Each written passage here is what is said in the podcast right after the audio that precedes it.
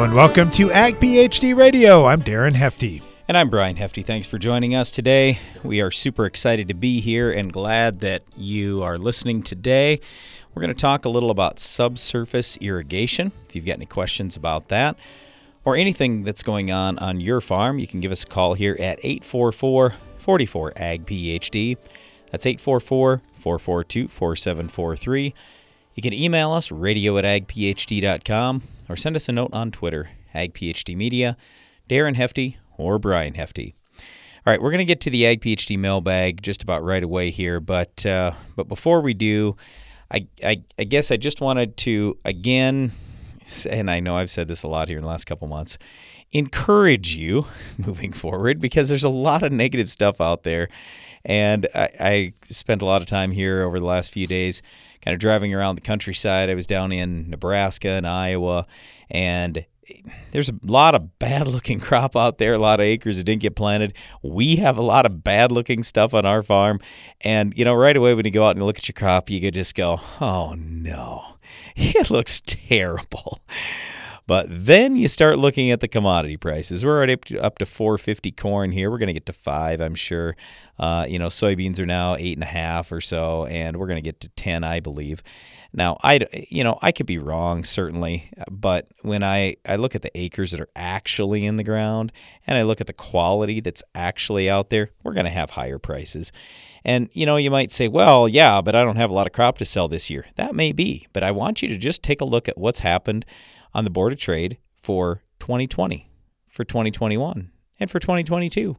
Because of what's happening this year, those prices for the next three years have gone up. And I realize you might not be selling today, but at some point you're going to. And because of this year, we're now going to have higher prices in the future. So I'm just trying to say there, there's always positive to go along with negative. You got to look at the positive, look at the bright side of things, and go from there. All right, let's get to the Ag PhD mailbag. It's now mailbag time with Brian and Darren. All right, first question. Uh, this is from John, and he said, One topic I think you guys should discuss is that PP acres can be baled after September 1st this year. And would guys see yep. that as a viable option for income, or would a loss of nutrients cause a loss, loss of dollars by putting another cover type crop out there? Okay, well, the, we, we, we've talked about this, uh, I think, Thursday and Friday last week, but you, you got to look at this whole different now. It, this is no longer a cover crop. If you can bale it or graze it, um, that, that's a crop now. So don't be thinking about it as a cover crop. If you're going, if you fully intend to graze it or bale it or something, then that's income. It's just like pastures. A lot of people think about pastures as, oh, it's just, I got to do this job, whatever. What are you talking about? You are now a grass farmer. Okay. So as a grass farmer, what can you do to raise more grass? That's how you got to look at this this cover crop thing. If all you're trying to do is just throw some stuff out there to hold the weeds down and stop erosion and you're not going to bale or graze, then it's a cover crop. Otherwise, if you are going to graze or bale, then it's a crop. So now I'm probably not going to plant multiple species. I'm going to plant one crop so I can do the very best job possible for fertility, weed control, insect control, disease control. I'm going to tissue test, I'm going to soil test. I'm going to do everything I possibly can to get as much income off that. And let's say you get for prevent plant 200 300 400 bucks there and let's say you get another 200 300 400 dollars worth of value out of this crop that you're now going to raise, I mean, that's pretty darn good. The government just gave you a free pass on stuff so you can now collect, prevent, plant, and in effect raise a crop. Yes, it's not your normal corn or soybeans, but it's awesome. So uh, we've been talking about that. We're going to continue talking about that, but you've got to look at it whole different than you did before that announcement was made last week. And by the way, I don't know all the rules that go along with that announcement. Honestly, I don't know if the government even knows all the rules yet, or you know every worker in the government that you're going to ask.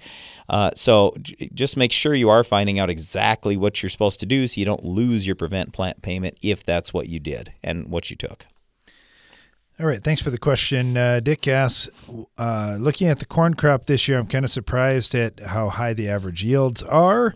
Wondering, do you think the average yield forecast of 160 to 170 bushel average will be anywhere close? Eh, could be. It actually could be because a lot of the fringe areas of crop production are where they got hurt the worst on the acreage. So I, I don't know. I, I mean, it's just strictly a guess at this point, and the weather here over the next month is going to make a big determination in how that yield turns out. But it's already a big reduction from what they said earlier at 176. They went down to 166.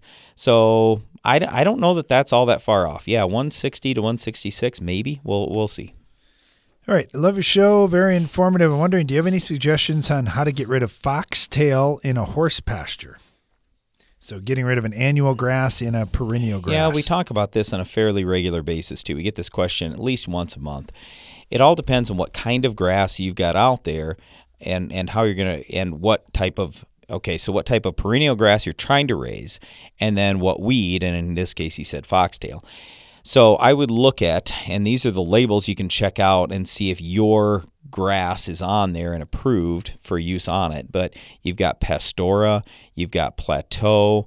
Um, I know I'm missing something, Darren. What else am I trying to? Uh, Plateau and Pastora. Uh, there's one other one that we talk about all the time. I'll I'll think of it. Well, well, I'll, we'll, we'll mention I'll mention that later in the show because I can't think of it off the top of my head. But anyway, there are a few grass products, just not a whole lot. The other big thing that we see, honestly, is overgrazing is what leads to this problem. If you do rotational grazing and you properly fertilize that grass, we don't usually see foxtail as an issue out in a perennial grass. Okay. Uh, finally, I had one comment. Have you ever looked at something like an Agzyme? It's supposed to in supposed to uh, get the microbes going in your soil, leading to improved soil aggregation. Are these types of products something that work in your experience?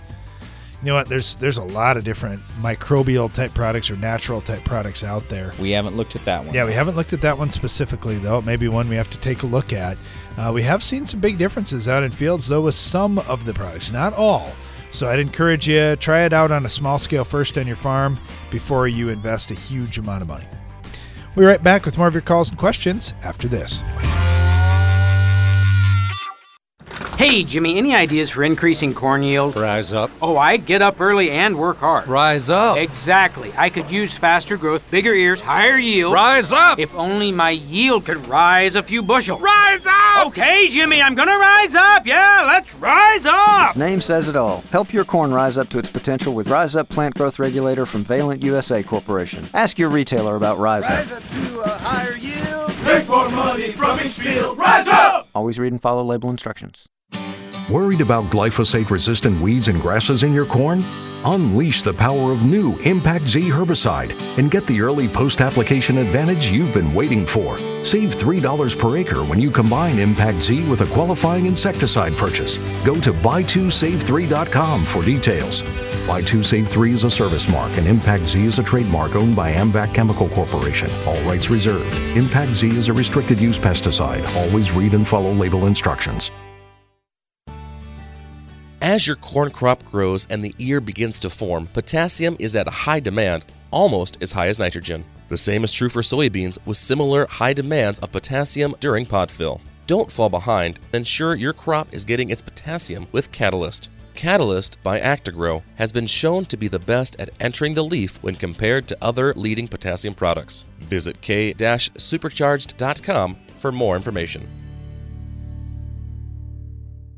If you're like most dry bean growers, you don't go 30 seconds without thinking about the damaging effects of white mold. So let us spend the next 30 seconds telling you about Topsin fungicide from UPL. Topsin is a leading brand used by growers. Why? Because season after season, Topsin delivers superior protection and complete peace of mind. In short, Topsin works. So don't spend your time thinking about white mold, spend your time controlling it. To get Topsin, call your UPL representative or distributor, read and follow label directions.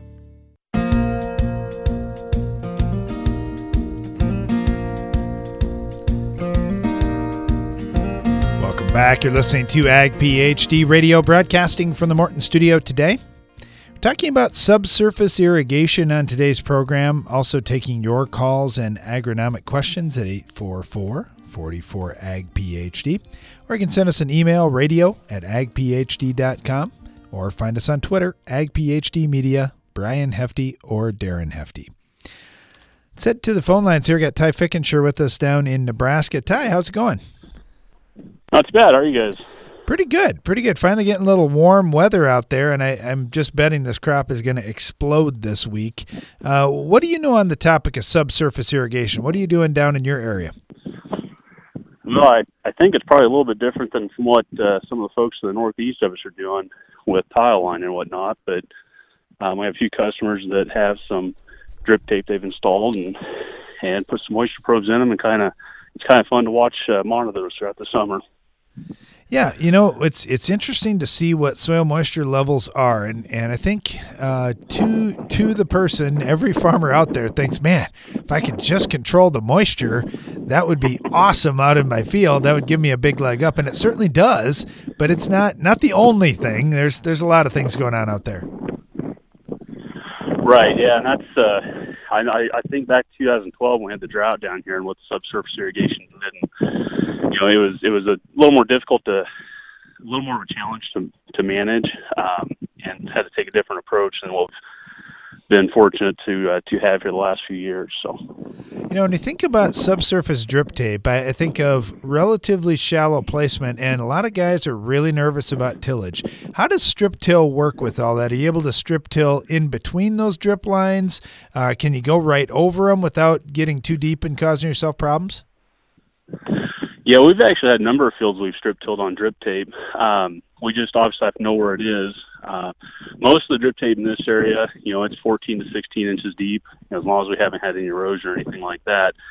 And a lot of times, what we'll do is we will pull the shank off. We'll run just a coulter setup. Um, we have run the shank over it, and I'm always a little bit nervous doing that, but we haven't uh, haven't had an issue with that so far. So usually, if placement's in the right place and and uh, like I said, erosion hasn't been an issue, then um, putting a strip on top of that really isn't a concern. Now, you mentioned the moisture monitoring. This is something that's really changing fast in agriculture with the, the tools that we've got now in terms of, well, do I have to go to every field and just put a probe in each day? Do I have one that, that uh, is going to communicate with me electronically where I can manage it that way? A lot of difference there. Are you finding some good and accurate tools? Yeah, we actually uh, work with a company and use an electronic probe that reports to the internet every 30 minutes. Um, and we we used to crop scout, and you know our argument there was we'd scout once a week to know what the moisture is, where we know every 30 minutes what it is um, with these newer tools. But there's always new ones coming out. There's a lot of different types out there, you know, a lot of different applications, a lot of different fits for them. Yeah, it's been it's been a neat thing. And what what crops are mainly getting put over the the drip tape? Is it corn and soybeans? Is it other things, specialty crops in your area? In in this area, it's mostly corn and soybeans. The potatoes in this area, they're all pit irrigated for the most part. Um, I know in the Front Range, Colorado, work for an onion farm out there, and I think they're up to about 2,000 acres of drip tape under the onions too. So, but yeah, in this area, it's mostly corn and soybeans though. Very interesting. Well, Ty, thank you so much. Really appreciate having you on with us, and uh, and we'll talk again soon. Let's head down to Texas right now. Get Franklin on with us. Uh, Franklin, how's it going down there? No, going pretty good. All right. So, uh, so what's the moisture situation in your area? Are you getting plenty, or is it getting kind of dry? Uh, so far, so good, and it's drying out at about the right time. I, we need to be running the cultivator across this stuff, and it's it's about to where I can get across everything now.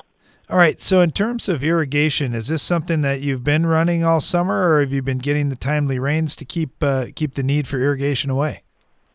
No, we've uh, we've been getting timely rains. We we usually don't start planting until the last week of, of May, first week of June and you know we we only run about a, we're down to only about a thousand acres right now of, of cropland, and we can usually get it in a couple of days, so we we don't really have a problem with that.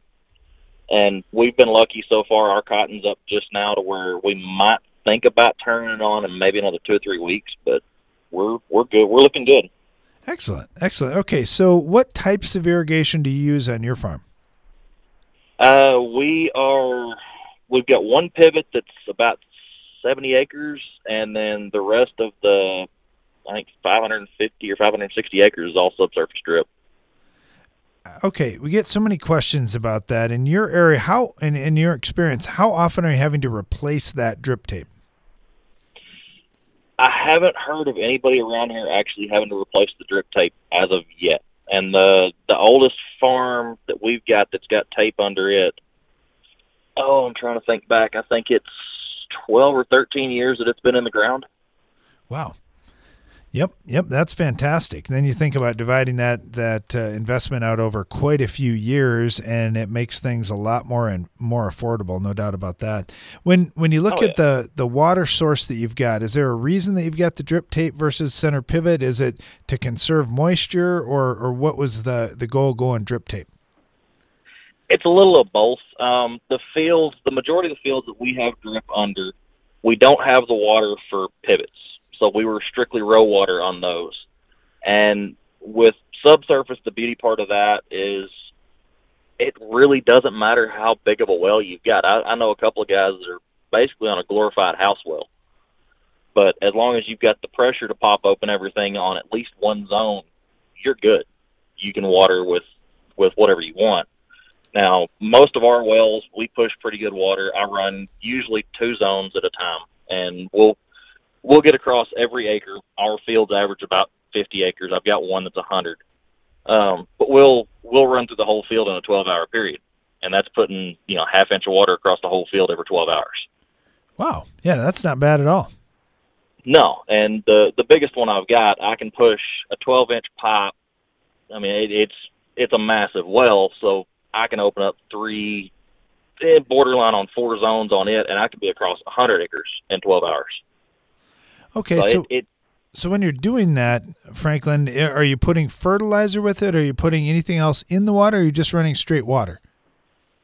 We can. Uh, we're set up to where we can run knocker pumps and put. Uh, when we do put fertilizer in it, we just run nitrogen. We try to mix in the past, but a lot of guys were having trouble with it stopping up the tape.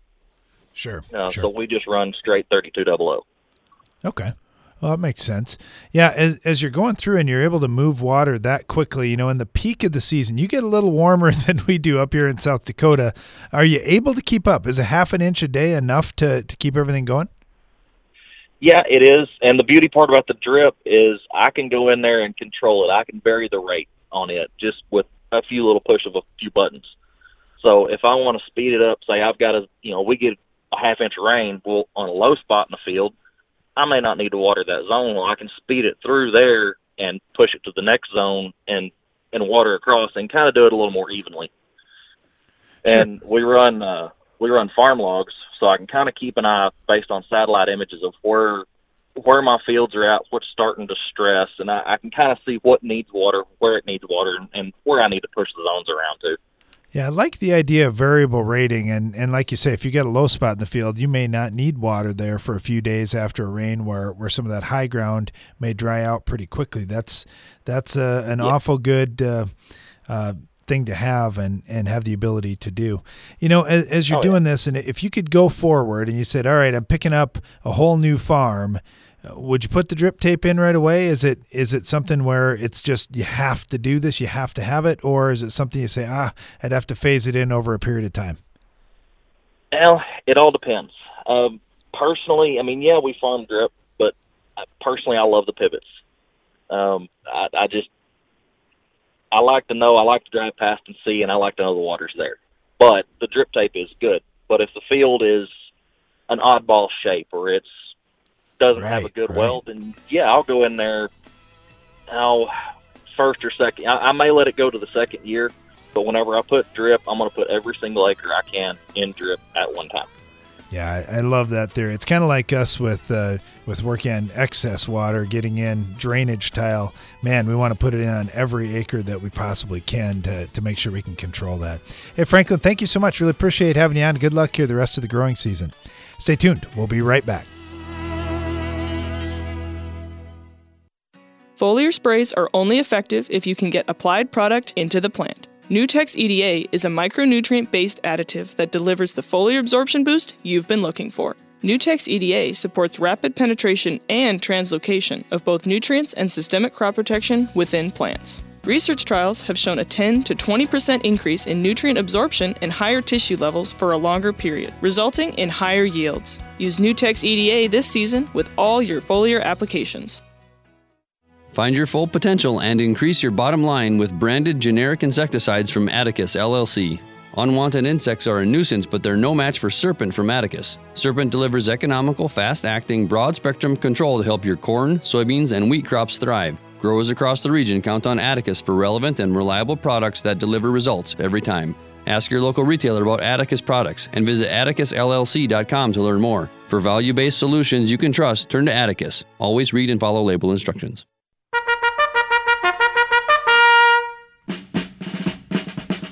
Clean fields and higher yields start with a strong battle plan. For soybean growers, there's no stronger ally than Sonic herbicide. When applied pre-emerge, Sonic is proven to defeat yield robbers like water hemp, mare's tail, and giant ragweed. With long-lasting residual control, it keeps fighting to defend your field from invaders. Visit battleweeds.com to plan your attack against weeds. Always read and follow label directions. Sir, yes, sir! Interested in strip tillage? You should know about the Soil Warrior from ETS. With one pass efficiency, optimized nutrient placement, and reduced production costs for higher profitability, the Soil Warrior brings the future to your farm. Visit soilwarrior.com to learn more. Avoid the V-shaped pattern of injury caused by chemical buildup in your booms. The Express End Cap from Hypro eliminates the dead ends that lead to herbicide buildup and provides easy access to your booms, giving a complete flush between applications. Hypro, helping you spray better. You need a powerful herbicide to fight the war on weeds. Bellum is Rotam North America's mesotrione herbicide, and it fights against the annual broadleaf weeds attacking your cornfields. Winning this battle means higher yields, lower cost to you, and maximized profitability. For long-lasting residual weed control, check out Evinco, Vilify, and our newest mix, Rixa. For application, flexibility, and season-long control, that's Evinco, Vilify, and Rixa, powered by Bellum. For more information, visit bellumherbicide.com. That's B-E-L-L-U-M herbicide.com. Customer service goes a long way when trying something new. Ryan Shaw from Michigan shares how Soil Warrior helped him transition to strip tillage in his operation. The Soil Warrior guys, they are amazing to work with. They made this jump in this transition extremely painless. It, one question that I get all the time is, how is the service and everything? And I said, well, actually, I get better service from them than I typically do my dealers uptown. They're just amazing. More info at soilwarrior.com.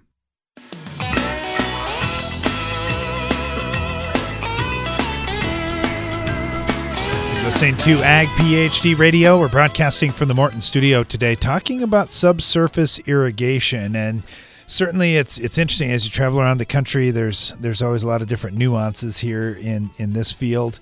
But as you get to travel around the world, I'm betting you get to see some pretty cool stuff. Really excited to have Guy Fipps with us right now with Texas A&M, who has literally been around the world looking at irrigation and working on irrigation in different countries. Guy, thank you so much. Really appreciate having you on.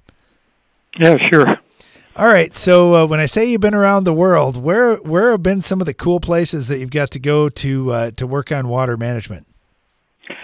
Well, cool is all relative. Uh, I guess the most uh, the conversation starter locations have to be uh, Afghanistan, Iraq, and Libya. yeah, uh, probably not your best vacation choices, guy, but um. no, no, no. uh, occasionally, I get to go to someplace more fun, you know, like the uh, like Trinidad and Tobago, uh, Jamaica, uh, and of course it's in this country, but Hawaii's always nice. Yeah, they they got a lot of problems out there. I think I would ex- I would probably have an extended stay there, you know, to make sure we do a oh, good yeah, job. Yeah, yeah. yeah, yeah, sure, sure. Okay, so what what is the challenge for agriculture? You know, you talked to about a lot of countries there that are really struggling to uh, to grow more crops themselves. Is water supply the problem, or is just getting the water to where it needs to be the problem? Um, well, you know, in most places, it's water supply is the problem. Uh, you know, that's pretty typical, uh, and, and why they need someone like me. Uh, you know, uh, here in the country, you know, here in the U.S., I guess uh, anywhere uh, west of the Mississippi, you know, we're all looking at water supply issues and not enough going around. So, so, so that's a pretty typical theme. Um, I am on one project I'm I'm doing a little bit of work on, which is in Rwanda, in Central Africa, and there they have plenty of undeveloped water, and that's something you rarely ever find any place on this planet. Interesting, you know, and then a lot of those countries, the the government, of course, gets to be the challenge of how how well do we have a system set in place. In Rwanda, is there an opportunity for farmers to to expand that infrastructure themselves? Um, well, it's you know you have a chicken and egg situation. I guess that's pretty typical to where the markets aren't really there because the farmers haven't been producing the crops.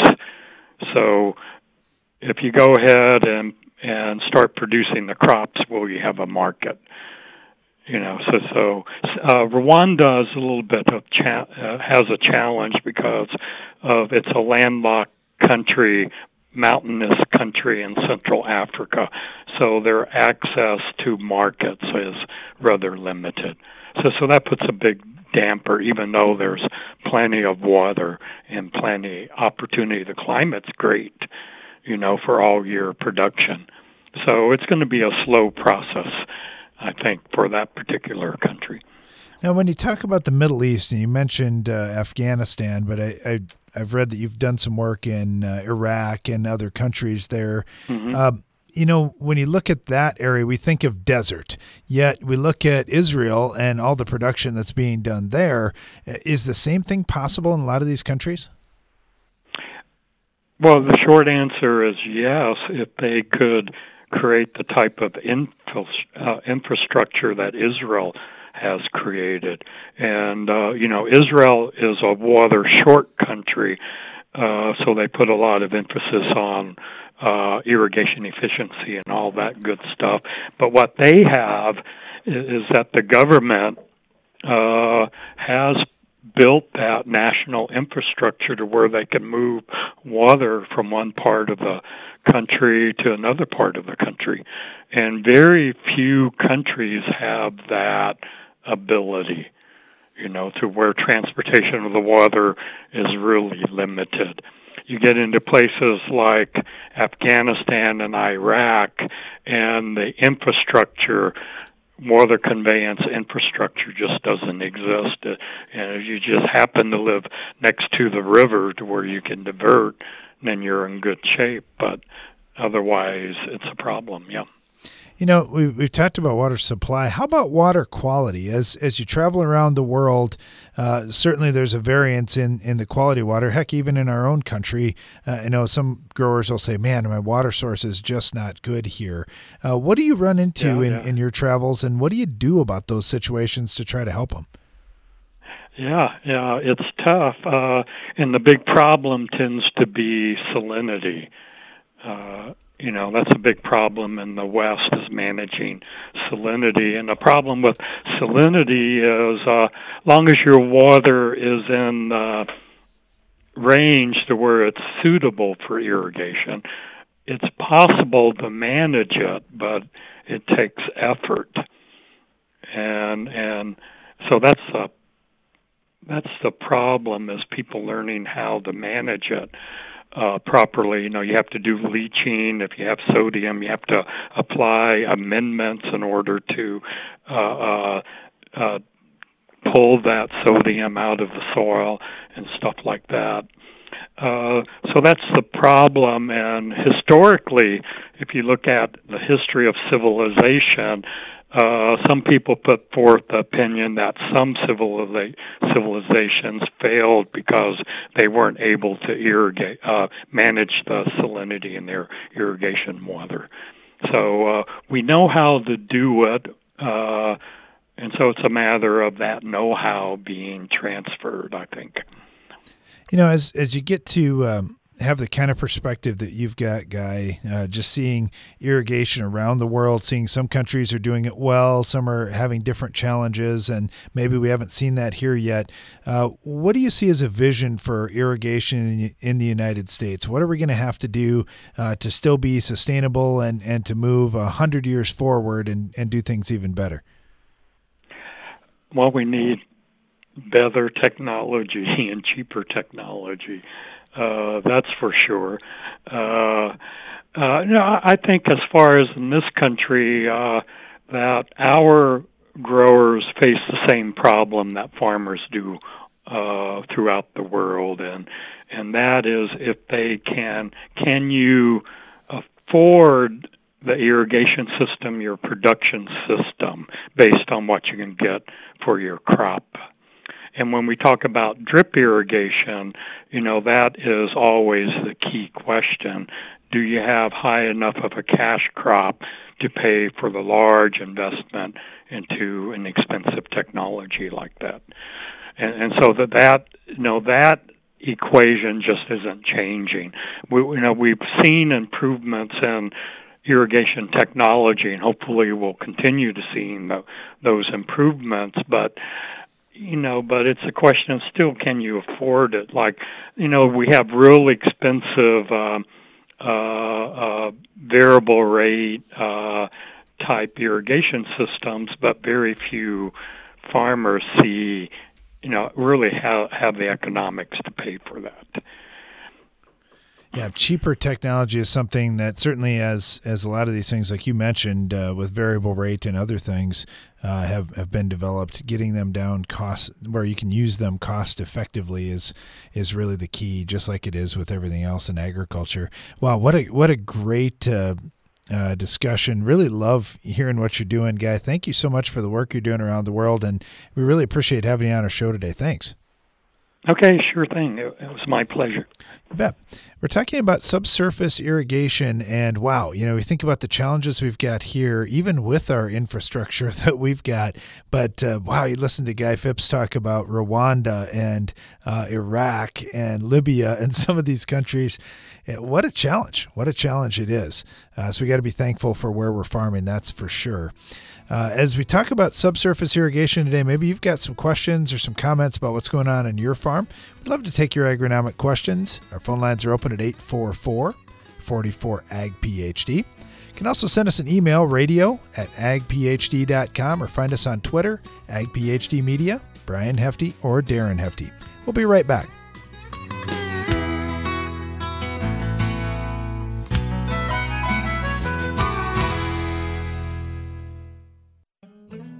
Every farmer knows that in order to be profitable, you need to maximize the return on your crop input investments. Hi, I'm Scott Harms, an ag risk specialist with Grain PhD. Without an effective and flexible strategy, your grain marketing plan gets stuck in the mud. With Grain PhD, you get the clarity and guidance a solid marketing plan needs. Our free GrainBridge software simplifies your cost profit analysis, and our risk specialists are here to help you develop your plan. Sign up today at grainphd.com. Build with the best. When you choose Morton Buildings for your next farm storage building, you'll experience the Morton advantage at every step, starting before the walls even go up. Since the value of our buildings is in its ability to protect what you have stored inside, we ensure that every component is researched and tested to withstand the elements in all weather conditions. And we back it up with the strongest warranty in the business. Looks better, built stronger, lasts longer. Learn more at mortonbuildings.com. Sound the froghorn! Because now there's a better way to control frog eye leaf spot in your soybean fields. Introducing Froghorn fungicide from UPI. Froghorn not only has a unique name, it has two modes of action that deliver excellent disease control. With Froghorn, you get healthier soybeans and better yields at harvest time, and you won't be subject to strobe resistance. So get Froghorn and keep frog eye leaf spot quiet all season long. To learn more, contact your ag chemical dealer. Always read and follow label directions. What do you think of when you hear Palmer Amaranth or water hemp? If you use Fierce herbicide in your soybean field, you don't have to think about them at all. With two effective modes of action and up to eight weeks of residual control, Fierce takes on even the toughest weeds like water hemp and Palmer Amaranth. Take control of your soybean field and get rewarded with Roundup Ready Plus when you choose the proven power of Fierce herbicide. Talk to your local retailer today to put Fierce to work in your fields. Always read and follow label directions. How do you know when to run your grain bin fans? There's an app for that. With the STEPS GMS app, you can manually turn your fans on and off from your smartphone. You can also configure the STEPS GMS app to automatically turn fans on when the humidity or temperature is ideal to keep your grain in top quality condition. Save yourself some time and take the guesswork out of managing your stored grain with the STEPS GMS app. Contact us at stepsgms.com for more information.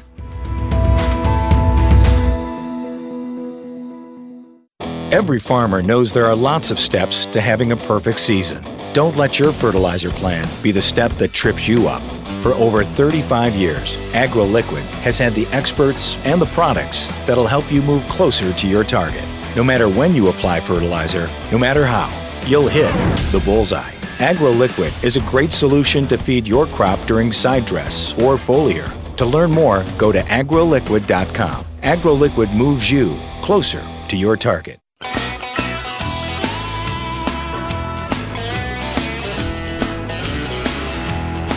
You're listening to Ag PhD Radio. We're broadcasting from the Morton studio today, and uh, unfortunately, we're getting some pretty tough questions in here, Brian, or I should say, tough situations. Uh, this one comes from Mike over in South Central Minnesota. He said, "Guys, unfortunately, we had a fail, fairly wide swath of hail come through and affect a lot of corn in the area. Uh, we were at about V7 or V8, just about to canopy here completely." Uh, and it got stripped up pretty bad. Just kind of curious what you would do for management going forward. Uh, we're talking about using a fungicide with some foliars uh, and some fulvics. Uh, anything that you would do a little bit different? Um, did it, did he say what stage this was at? V7 or V8. Okay. And yeah, so what I'm looking at here Looks is like V8 to me. It looks pretty big. Yeah, that's yeah. I, that's why I was kind of questioning it. All right, so if you look at the the hail charts, you can pull out. Let's just say you search for hail charts, corn, Iowa State, or University of Nebraska Lincoln. If I go to eight leaf corn, and let's say that I had 50% defoliation, Darren, I want you to guess what is my percent of production loss. So how much yield is lost? I'm going to guess 7%. 3%. That's it. So, in other words, okay, so just say those charts are, are off by 100% and it's double that. It's 6%. 6%. Yeah. So, I, I mean, do I not like losing, in effect, so if you had 200 12 bushel bushels? Corn, yeah, 12 bushel. do I not like losing 12 bushels? Or really, I mean, let's trust the charts. I think they're right. So, 3%. So, you lost six bushels. Yeah, that stinks.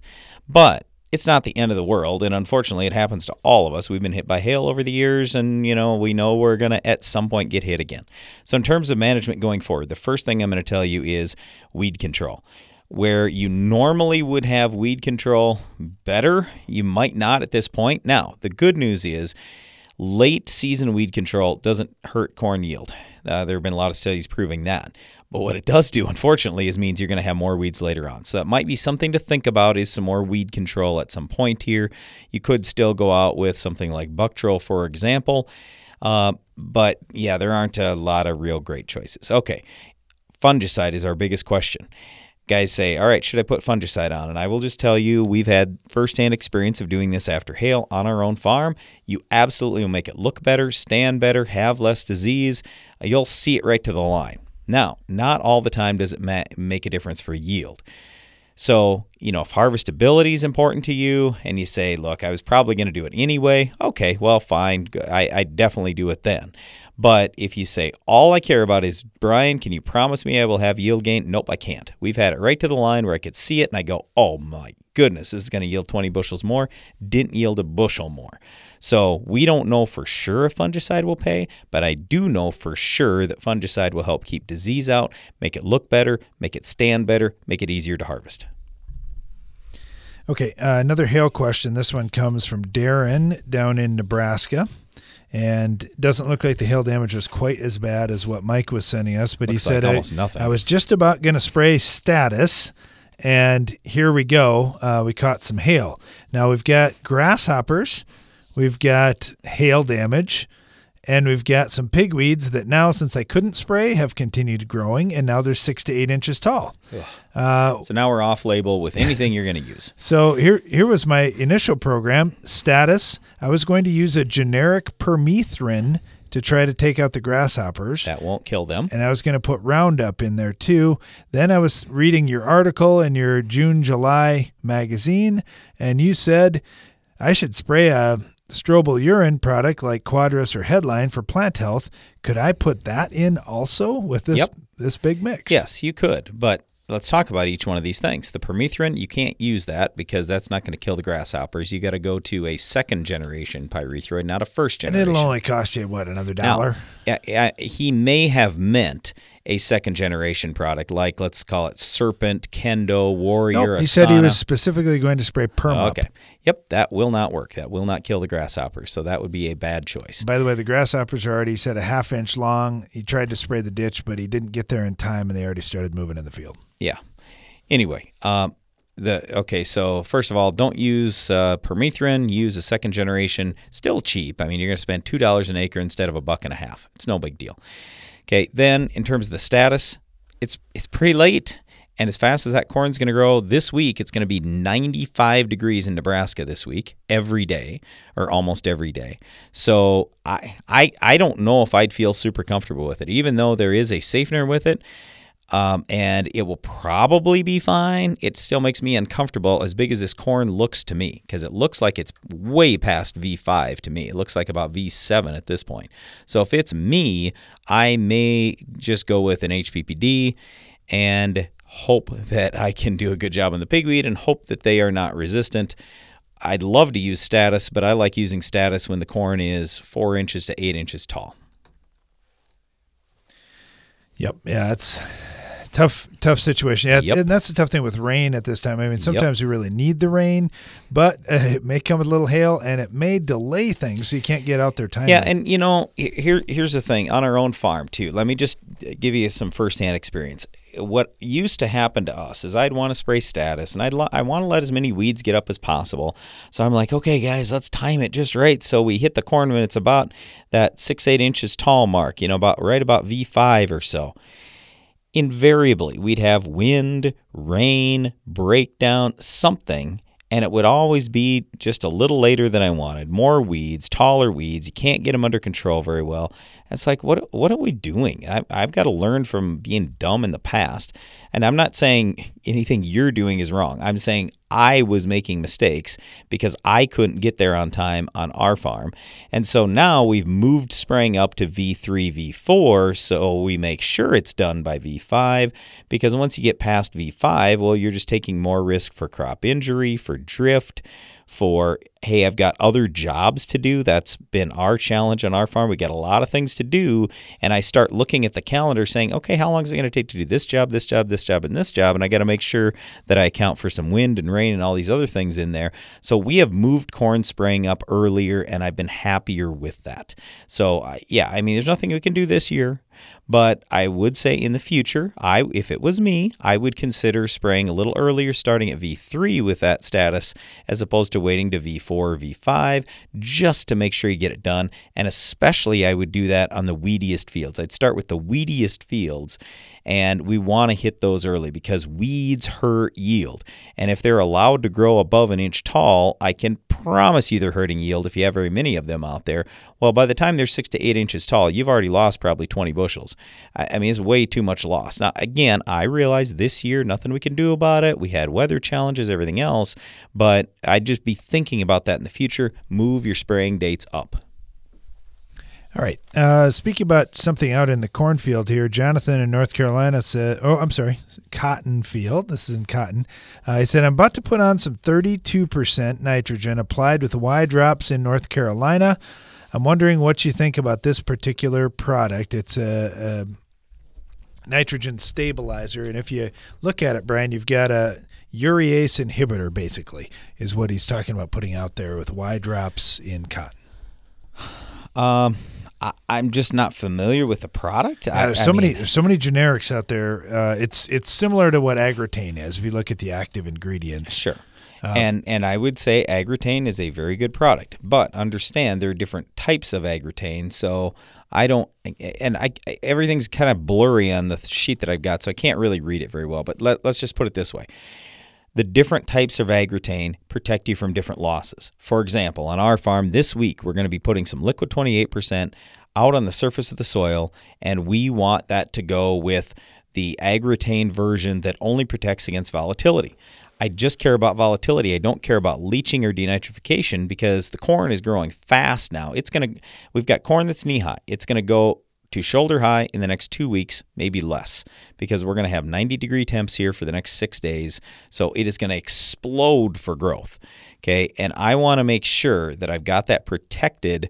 I'm not worried about losing, you know, to leaching or denitrification because the nitrogen, as soon as it gets in the ground, as soon as it gets some rain, it is going to be absorbed. It's going to work. Everything's fine. I'm not worried about that. I'm just worried about what if I don't get a rain for a few days and I have some volatility. So that's the type I want, and that's also the cheapest form of Agrotain you can buy. So get something like that. If that's what this is, great. Stay tuned. We'll be back with more of your calls and questions right after this.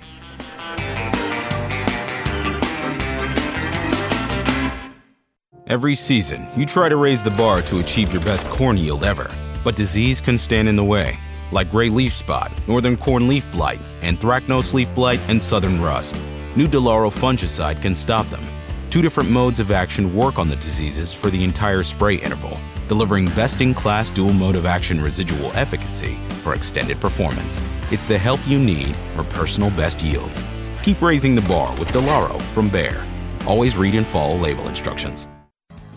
Using N-Serve nitrogen stabilizer with fall fertilizer applications keeps nitrogen available into the spring for maximum crop growth. Field trials in Iowa show N-Serve delivered an average revenue increase of $22.96 per acre, and N-Serve is the only recognized nitrogen stabilizer product in the Iowa nutrient reduction strategy because it reduces nitrate leaching. That's max profit in an environmentally sustainable way. Calculate your field's profit potential at nitrogenmaximizers.com. No one has to explain stress to a farmer. That's like explaining wind shear to a pilot. Now, Mother Nature stresses corn the way markets, bankers, and politics can stress you. But there's a proven way to reduce stress. With Headline Amp fungicide, you'll see the difference. It decreases stress from disease, drought, hail, and heat, so your corn can focus on what matters most better yields. Talk to your local rep about Headline Amp fungicide and BASF plant health. Always read and follow label directions. Your independent spirit is more rewarding than ever before. Unlike incentive programs that require growers to purchase a particular seed brand or to bundle certain products, the FMC Freedom Pass program rewards you for making the best choices for your fields. You decide what's best for your operation from pre plant to harvest. Your retailer and FMC take care of the rest. It's really that simple. The exclusive agronomic rewards, performance assurances, application innovations, and product financing of the FMC Freedom Pass program make it easier to protect your crops and cash flow. That's what we mean when we say we give you more freedom in the field. You'll experience more control and confidence too. Generics and imitators can't promise that. Visit your authorized FMC retailer or FMCFreedomPass.com to calculate your potential financial incentive and learn more. Every farmer knows there are lots of steps to having a perfect season. Don't let your fertilizer plan be the step that trips you up.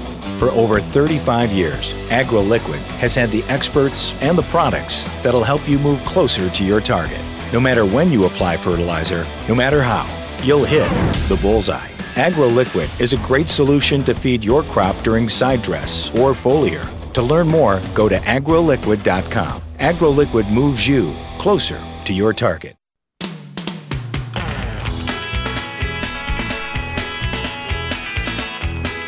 Listening to Ag PhD Radio, right in the middle of the Ag PhD mailbag time, taking your calls and questions throughout the rest of the show. Our phone lines are open at 844 44 Ag PhD, or you can send us an email radio at agphd.com. Uh, got an email from Peter down in south central Kansas. He said it's been wet and humid this whole spring. Our corn crop looks pretty good, but it's about four leaves away from tassel. But for the first time ever, we're seeing common rust start to show up on our corn. Now, the forecast is warm and dry the next 10 days. Would you do a fungicide application at this time to stop this and to prevent future diseases?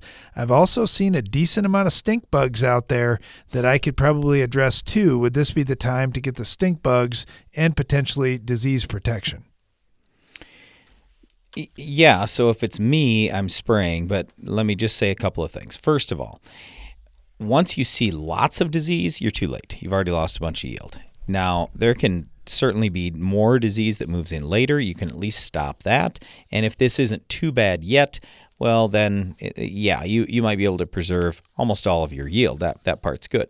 But I, I guess the other thing is, oh, and and you can combine the insecticide with the fungicide. What I would look for is you know, I, I start getting worried about spider mites about this time of year and later. So I might have something in there that's going to get spider mites in addition to just the insects that are there right now, or so at least I don't have an, a spider mite flare up later on.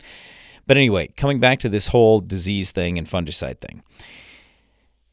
Now that the corn price is way higher than it was just a couple months ago, that absolutely has to factor into your decision because the economics look a lot better. That said, if you typically haven't sprayed a fungicide in your area and you say, boy, I don't know if this is really going to pay. I, I, was just talking to a guy this morning about it where he, uh, it was an agronomist and he had some farmers who wanted to go 100% of something they'd never done before. I go, I think that's insane. Let's, I'm I, even if you wanted to do hundred percent of it, at least be leaving some check strips out there, and let's find out did it actually pay or not. So I'd say the odds are pretty high if your area's been wet, humid, you've got lots of moisture in the soil, you're already seeing a tiny little bit of disease uh, begin to show up, and you've got some bugs out there, so you can basically combine the trip so that reduces your overall cost. I mean, or I should say that reduces the cost of what you want to put toward the fungicide. If you say, well, I'm going to be out there spraying insecticide anyway, there's no extra application fee for combining the two. So anyway, yeah, I, I, I, I'm, I mean, like in my situation, you know, with my experience on stuff, yep, I'd probably do it. But if you want to go ahead and do this, at least be leaving some strips see how they turn out, and if you wouldn't mind, let us know at the end of the season. All right. Uh, something that's on everybody's mind here, Brian. Julie sends a question. She said, I heard you guys talking about controlling gnats and bugs in your yard and around your home. I'm just wondering, what do you do around your homes for insect control? Well, on the soil, we'll put out uh, like a generic version of gaucho and in the dry form. So Merit, I think, is the product we used last. But anyway, it's just dry imidacloprid, and then you water that in with an inch of rain. So do that once or twice a year. That's going to take care of most of the harmful insects that are in your soil, like grubs, for example. And when you when the grubs aren't there, you don't have moles, you don't have other issues like that. You'll also, with that, kill some mosquitoes and gnats and a whole bunch of other insects that way. Uh, then we'll spray Tempo. I, I, like to have that done once a month, every month and a half, something like that. Tempo is a pyrethroid, so it's like a chrysanthemum. It, that that uh, that comes from the chrysanthemum flower. That's where that was discovered. That particular insecticide. Um, and that can be done inside the house uh, just a little bit too if you wanted to other than that, when we start talking about gnats, one of the problems is they can move in with the wind.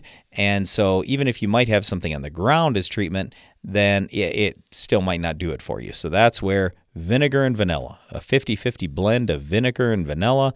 That's what we have found to work the very best. And also these uh, dryer sheets like Bounce or something so like use that. Vinegar you, and vanilla instead of spraying the bug sprays with all the DEET. Right, exactly. So the vinegar and vanilla, number one, is not as harmful to you. And number two, we found it to be more effective.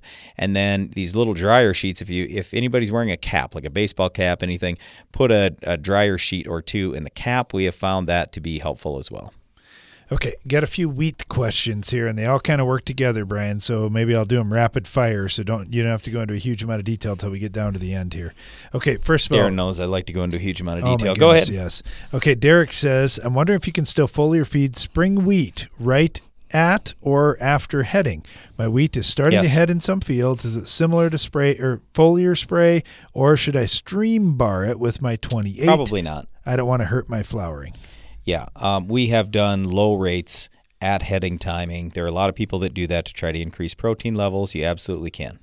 It, it, the problem is if you put it on the surface of the soil, are you going to get rain tomorrow or are you going to get rain two weeks from now? Well, two weeks from now, it's not going to do any good. You see where I'm going. Okay, uh, one from Andrew here up in North Dakota. He says, I'm going to be stream barring my wheat 10 gallons per acre at 28% uh, either this week or next. Okay. I'm currently tissue testing and finding out that I am low in zinc. My soil samples uh, from where I also tissue tested showed that I have 0.38 to 0.45 parts per million of zinc. Will adding a zinc with my 28% help, or is it too late and I'm just basically managing things for next year? You are basically managing things for next year. If you want to get that zinc into the plant, you'd have to do some foliar feeding rather than stream barring because zinc doesn't move well in the soil. It certainly does not move as well as nitrate. So to think that you're going to get much of that zinc into the plant this year, uh, it's probably not going to happen. Okay, and then Thomas in Wisconsin says I'm going to be spraying my spring wheat with a fungicide at flag leaf. However, I had a chemical rep tell a neighbor of mine not to spray at flag leaf because he said it would negatively affect head formation and development. I think this sounds like bad advice to me. I'm in northwest Wisconsin. What do you think? Well, you might not hear have heard the full story. So very often when you hear things third hand, there was a detail that was left out of there. So my guess is what the detail is is they were talking about corn and you're talking about wheat. And they were talking about corn with fungicide plus an adjuvant like crop oil or surfactant. The fungicide at any stage on corn is just fine, but at certain stages you have to leave out the crop oil or surfactant. Anyway, on wheat, Flagleaf is typically the time where you see the most yield gain out of a fungicide, so absolutely spray a fungicide on wheat at flag leaf. That will most likely pay. We find it very, very often does. I'd say there's a 90% chance of that paying. All right, thanks for the question. This one comes from Evan. He said, I am looking at making a second herbicide pass on soybeans soon, and I plan to foliar feed. How much time do plants need to recover from herbicides before you foliar feed, or should you do it all in one shot? You can do it all in one shot. We do on our farm. But as I say that, it depends on what you're going to throw out there. If, let's say, you had something that was real harsh, together with another thing and another thing and another like thing say harsh. Cobra So- or Fomesafen or Flex Cobra, right yeah. now. So let's say I wanted to put Cobra together with uh, fungicide, together with Lorsban insecticide, together with two gallons of foliar fertilizer. Okay, now I got a lot of stuff that's going to get hot. If you're going to throw out a quart of foliar fertilizer with a pyrethroid and Roundup, well, you're not going to see anything on the leaves. So it just depends on what you're mixing together. But usually we're going to say put them together. Now, here again, how long you have to wait afterwards depends on what you sprayed. So, Cobra, you might have to wait two weeks. With Roundup, you might have to wait five days. So it's it, it really is going to vary. So if you've got more specifics on that, then uh, well, one of the things you could do too is just call into the show every day, or just send us another email with more specifics if you want a more detailed answer than that. All right, uh, got got uh, one more fertilizer question for you. This is from Billy. He said, "I'm I'm in Alberta and happy that we finally got some rain. I was wondering uh, about anhydrous and side dressing. I hear a lot of people talking about this, saying it's going to kill the soil. Well, I'm just wondering." Does it really kill the soil? No. Does it hurt anything if I side dressed my corn with it? No. Uh, now, as I say that, can it hurt a little bit? Sure, it can a little bit. But let's go back to the first guy in the United States raising over 400 bushel corn consistently, Francis Childs. He was using anhydrous ammonia. So it works fine. Yes, right in that spot, you're going to kill some stuff. But let's face it, when you go out there with any kind of tillage too, you're going to do, you're going to kill some stuff. Even going out with a coulter and with your planter, you're going to kill some soil microbes. So yes, I realize that's not all, none of that stuff is nearly as harsh as anhydrous, but it doesn't take very long and things really recover in that soil. So yeah, I don't love anhydrous, but it's not that bad. Not that bad. I love it, Brian. All right. Well, thank you so much. Really appreciate all the questions that came in today. And thanks to you for listening as well. And be sure to join us again each weekday for more Ag PhD Radio. Now, stay tuned for Rob Sharkey and Shark Farmer Radio.